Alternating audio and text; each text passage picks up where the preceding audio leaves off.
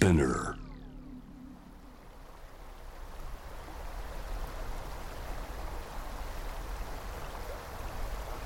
藤原信也新東京漂流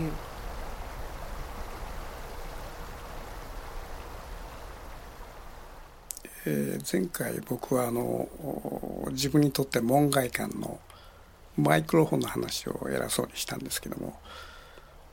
今から9年前東日本大震災の直後ですねで当時その東日本大震災が起こる前の日本でどういう日本人の意識があったかというと一言で言うと無縁社会という言葉がすごく標語としていろんなところでこう飛び交ってたんですね。それがまあ震災が起こる起こることによって、えー絆という無縁から絆という言葉に、まあ、意識が人間の意識が反転したんだけどそれはあくまであの震災によって起こった一時的な人間の意識であって、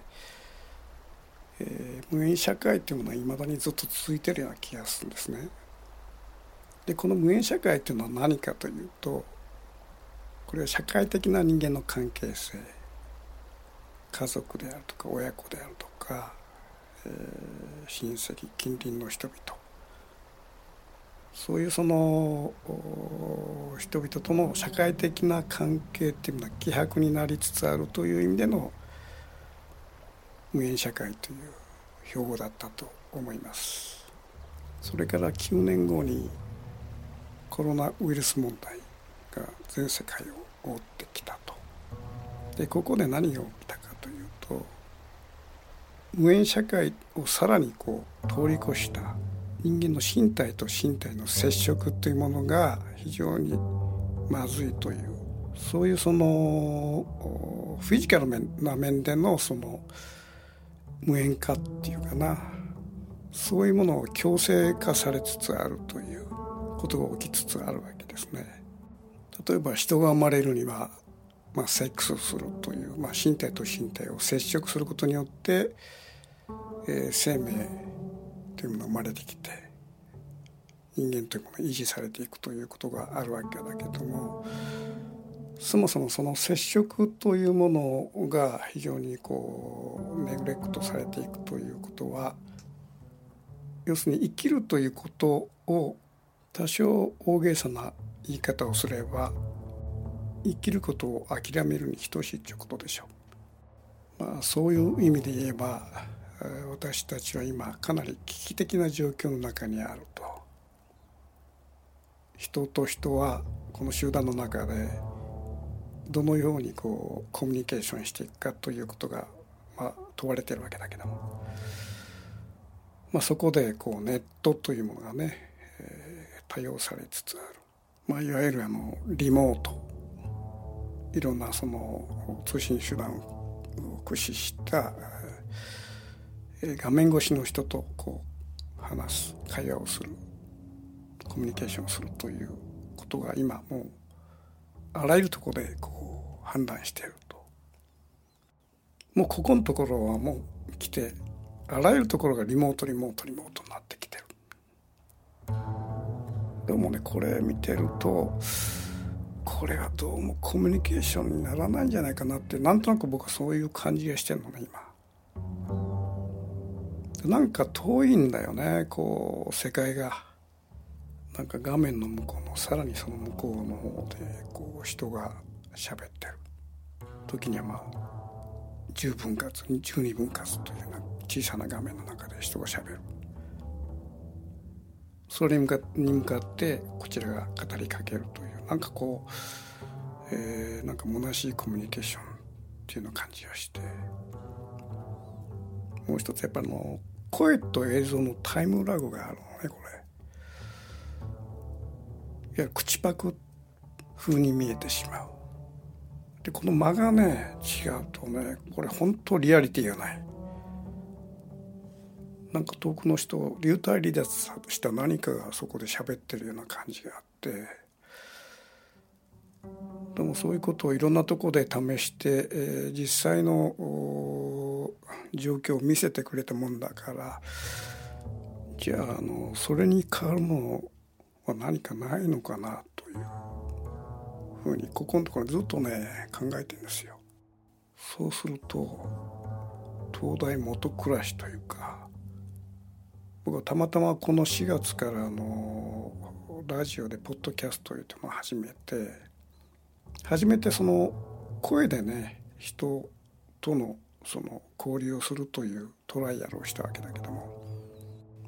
でこれをね何回かいるうちに僕はね最近このボイス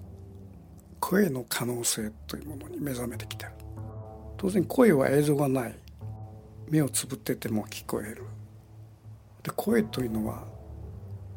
僕がまあ声帯を震わしてマイクを通して電気信号となってまたスピーカーに伝わりそのスピーカーがまた振動空気振動を起こしてその振動がその皆さんのこの鼓膜を震わせて初めてそこで、えー、言葉ボイスというものが伝わるわけだけども。これはね一つの物理現象なんですね。ということはこのかなりリアルなんか聞きながらこうだんだんだんだんこういい気持ちになってきたとか人によってこう眠くなって寝てしまったとかね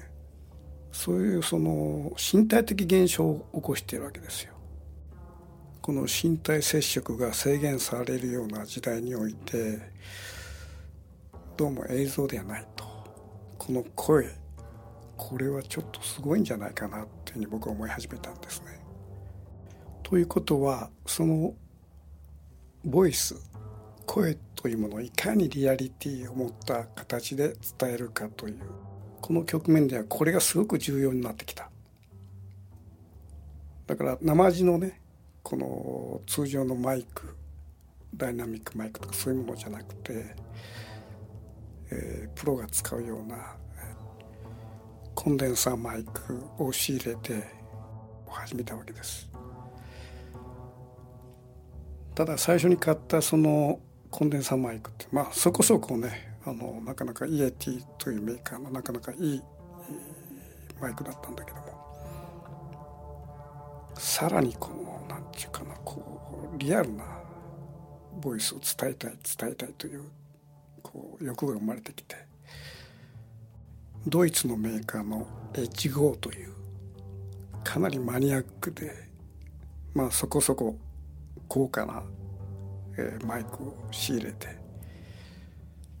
それで、えー、やり始めてそうするとかなりねこれリアルなんだね。今この録音、まあ、してるのがこのマイクなんですね。このマイクはウィスパーボイスが可能なんですねでウィスパーボイスって何かというと僕の声が人の耳元でこうささやくようにしゃべるということなんだけどこれはまず1対1の関係性の声ボイスなのね。このウィスパーボイスっていうのはアメリカにおいては結構コマーシャルで多用されてるんですね。かなりこう低音の男性のウィスパーで静かにささやくようにこうものの宣伝をするというそれがね一対一の関係の中でスーッと耳に入ってくるというこの声のサブリミナル効果っていうかそういうものがウィスパーボイスの中にあってこれを悪用してしまうとまずいんだけどもまあ今こういうふうに皆さんと対峙して一対一の関係の中でささやく耳に伝わるというこれがね可能なマイクロフォンを手に入れたなという今実感があってこの身体接触が制限される時代において新しい武器をちょっと手に入れたなというねなんかこうワクワクしてるわけです。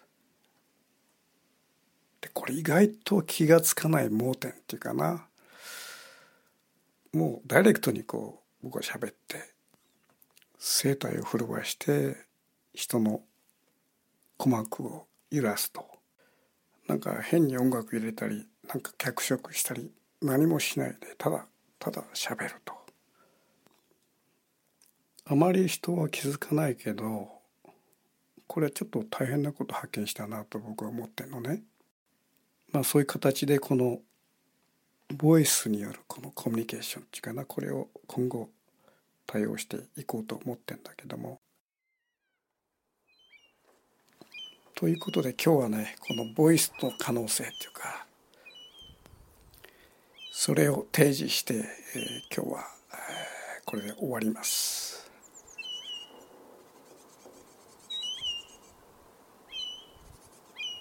藤原信也新東京漂流。